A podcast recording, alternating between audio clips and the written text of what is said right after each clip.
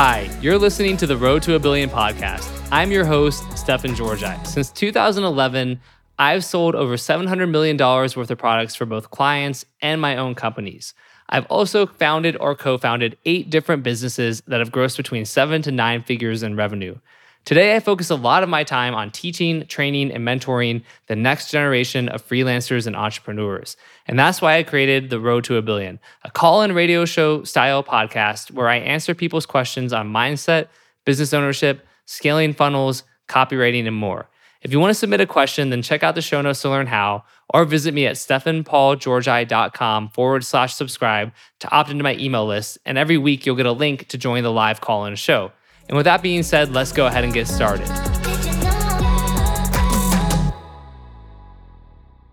Hey guys, in this episode, Stefan and co host Ed Reay are joined by internet OG Scott Phillips.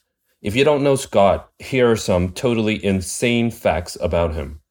He spent most of his life as a career criminal and drug dealer, piling up a total of 33 violent felony convictions two FTC investigations, and $18 million worth of lifetime fines. He was one of the first adult internet entrepreneurs in 1996, making 1,000 sales off of organic traffic on his very first day of operation and becoming a millionaire in only four months at age 21.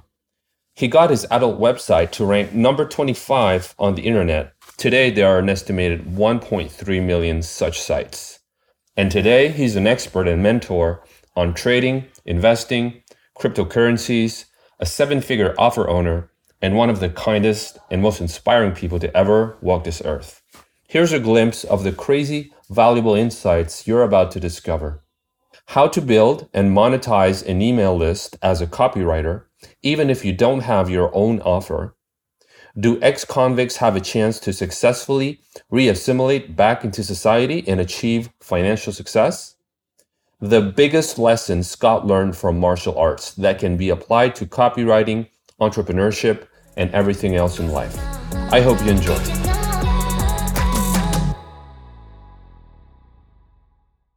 Question here from Zarak Samdani about starting off earning money from an email list.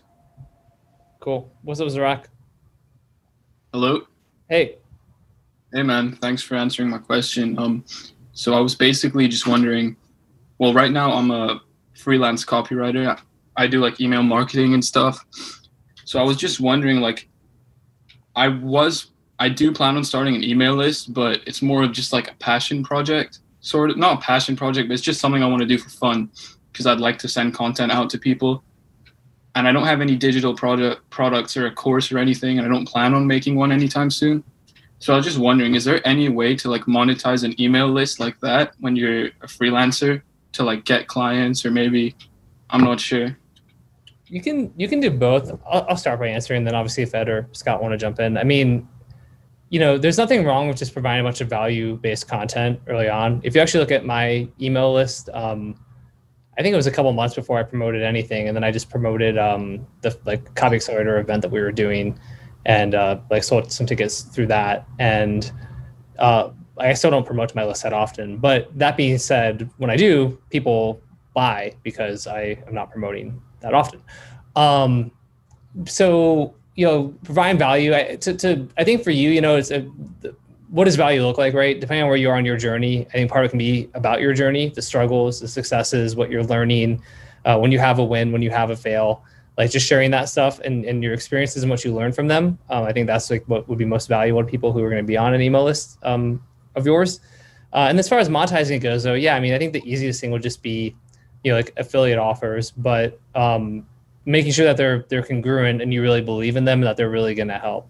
So, like if you're selling, like my RMBC method, right? I think like I'll give you an affiliate link for that. If you make sales, you get like a $500 commission for every sale. So you get you know a couple hundred people and a handful of people buy, you can make a couple grand. Um, but you know Justin just did an affiliate launch for his thousand buyers a day course. Uh, so there's good uh, you know good programs out there. And then on the client side, I think yeah, generally if you as you build relationships and, and rapport with people through your list, people are just more likely to want to hire you anyway. And you can do something where you're like, hey, I'm taking on you know one new client this month and you know, if you're interested, shoot me an email, reply to this, and we can talk. You know, just stuff like that. It's as simple as, as doing that.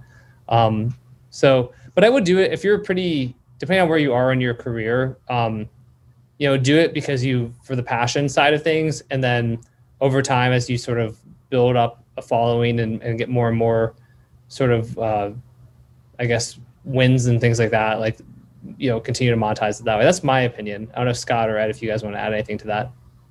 Um, Stefan, you touched on an interesting thing about sharing your failures. One thing I've noticed is that every time I share a fuck up or a, or a trading mistake or when I lose money, I get a tremendous response from that. Sales go up. Um, do you get that too? Like when you share your when you share your losses and you people love it. People love the people love the failures and the struggles way more than the wins. I mean, exactly so. Yeah, I say that about even um, when I got to be in that like room of like Magic Johnson. It was like hundred people. It was like small group, and um, it was great. Magic Johnson said some really profound stuff that that um, was uh, you know influential for me. But um, the one kind of I don't want to say it's like a criticism of Magic Johnson, but like he just talked about all of his wins the whole time, and I was like, this is cool. But I'm like, I really wish he would talk more about his failures and his struggles. I was like, I I would have gotten even more from it if I if he had talked more about the times where he fucked up. Um, that's more valuable than the times that you nail it. Because um, everyone like, great, what do I learn from that? When you're like, hey, I made this mistake, here's how you can avoid it, or here's what I learned and what you can apply. I mean, that's just way more valuable to people. Yeah. Okay, dude. Cool. That makes sense. Yeah. Thank you so much, man. Yeah, absolutely. Happy to happy to help. All right. Beautiful. Next question here from Jessica Baines about finding success. Is she still on? I think she said she. I think I saw her in the chat. Oh shoot. All right, so I'll just I'll just ask it because it's a really good question. Um, do you think that other people who have been convicted and in prison can achieve financial slash career success in the copywriting industry?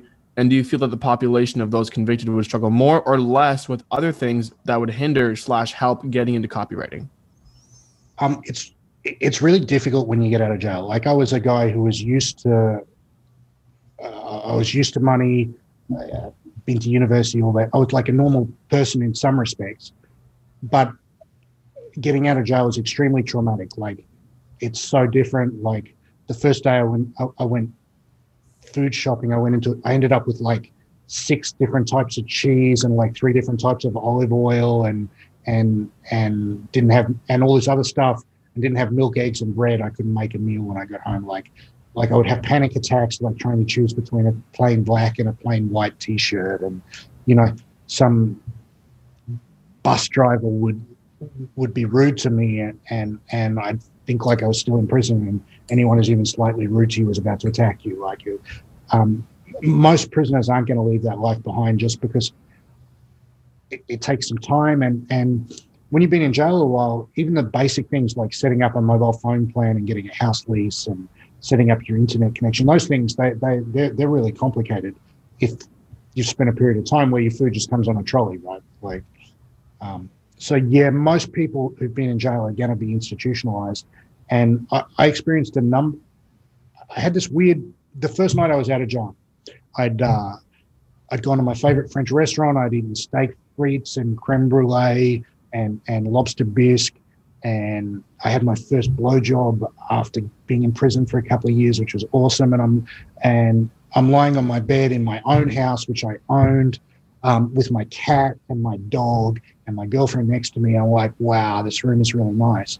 And then a little voice in my head said, yeah, but your cell was nice too. I'm like, motherfucker, my cell was not nice. It was a fucking prison cell. But but in my mind, it was all I had, so it was mine. You know, um, yeah. it's it's very weird. It, it's very weird becoming institutionalized and and insidious. It, it's very hard to come back. Interesting. Yeah, it makes sense. Um, but it is interesting because there are there's there's you know people. I mean, like, just with the population, there's there's a lot of I don't know, like a minority of people in direct response that have been institutionalized who are, you know, really. Yeah, there's a couple of guys in the top end who are, who are from Dope Game, like like big like big people. I won't mention their names, but yeah, uh, you know, guys selling courses and, and, stuff like that. Yeah, yeah, that's awesome. Um, you're totally right. I mean, I got uh, yeah, whatever. I won't go too deep. I don't want to blow anyone up, but there's some people, yeah, you, there's people you would never know too. And that's the other thing. There's a lot of people out there you like would never know, and then we're successful in our, in our industry, and then it's like, oh yeah, I went to jail for like five years for this. Or if you're like, oh wow, you know what I mean? I mean, I think there's a stigma around that, just like there's a stigma around everything. But again, my whole my path, I mean, I'm not comparing myself to that at all, but like just even writing like dodgy, shady copy and like, you know, when I was in my like my earlier mid twenties, and then, you know, there's some people out there who, who can like try and define me for that, but it's like, okay, great, like I'm not that person. Yeah, that was that was me then. Yeah, yeah, yeah. Like I'm a totally different person now. So, um, exactly. same It, with- it doesn't touch the sides anymore, right? Like like it doesn't. It's like yeah, yeah. You're probably right. I was just gonna. Yeah. Yeah, like I don't care. You, you're, it's like it's like talking shit about like a stranger. You know what I mean? It's like, oh yeah, I got, I don't know, I don't know who that stranger was, so go for it. Um, Yeah, t- t- 2009 Stefan, he was a bit he was a bit loose. yeah, It doesn't exist anymore. Like yeah, like it's it's um, but I think it's so important, right? And again, that's why I really go back to like not letting your past define you, and um, and why I think that you know one of the main reasons your story is, is so inspiring because you've done a, a great job of that. Um, and then you know, I can feel, I can feel that big leap stuff coming in all the time. Like like every level of success that I achieve, I can feel part of me wants to sabotage it. I can feel p- part of me deep down feels I don't deserve it yet and wants to fuck it up. Like uh, like it's like it, it it's a constant effort to to to keep ascending to new levels of success and abundance all the time. yeah, it never, it, it, it- I don't know, it doesn't really go away. Yeah, it goes away for periods, but but but then you can reset again. Next question. Yeah, go. wanna Ahead. go Yeah, You're good. You're good. Sure. What was the biggest lesson you learned from martial arts? Uh, I guess that's me. Um, Yeah. I, I learned the, the biggest thing that I learned from martial arts is it's this kind of thing where you learn 80% of what you're ever going to know in the first two years. And then every year after that, you get like 2% better. So I learned about sticking with something over decades and getting better at something over decades and sticking with it. And I, uh, and I needed to take that into my drug recovery. I needed to know that, that if I was going to make my brain work again, it wasn't going to happen straight away, but I was going to get there. Awesome. All right, that's just about it for today. Before we finish, though, let me share a little bit more about how you can stay in touch with me. I have a private email list where I share high level tricks, strategies, and insights about copywriting, entrepreneurship, mindset, and more. In fact, often my podcasts are based on topics I first emailed out to my list weeks or even months earlier. So if you want to get brand new stuff from me every single day, go to stefanpaulgeorgi.com forward slash subscribe. These emails are often upwards of a thousand words, and I send them every day. So make sure you really can commit to engaging with me on that level. But as long as you can, and you should because I do drop a ton of value in these emails, go apply to join my list today. And again, the web address is stefanpaulgeorgi.com forward slash subscribe. And in case you don't know how to spell my name, which is okay, it is S T E F A N, Paul, and then my last name is Georgi, G E O R G I dot com. So stefanpaulgeorgi.com forward slash subscribe, and I will see you in my email list.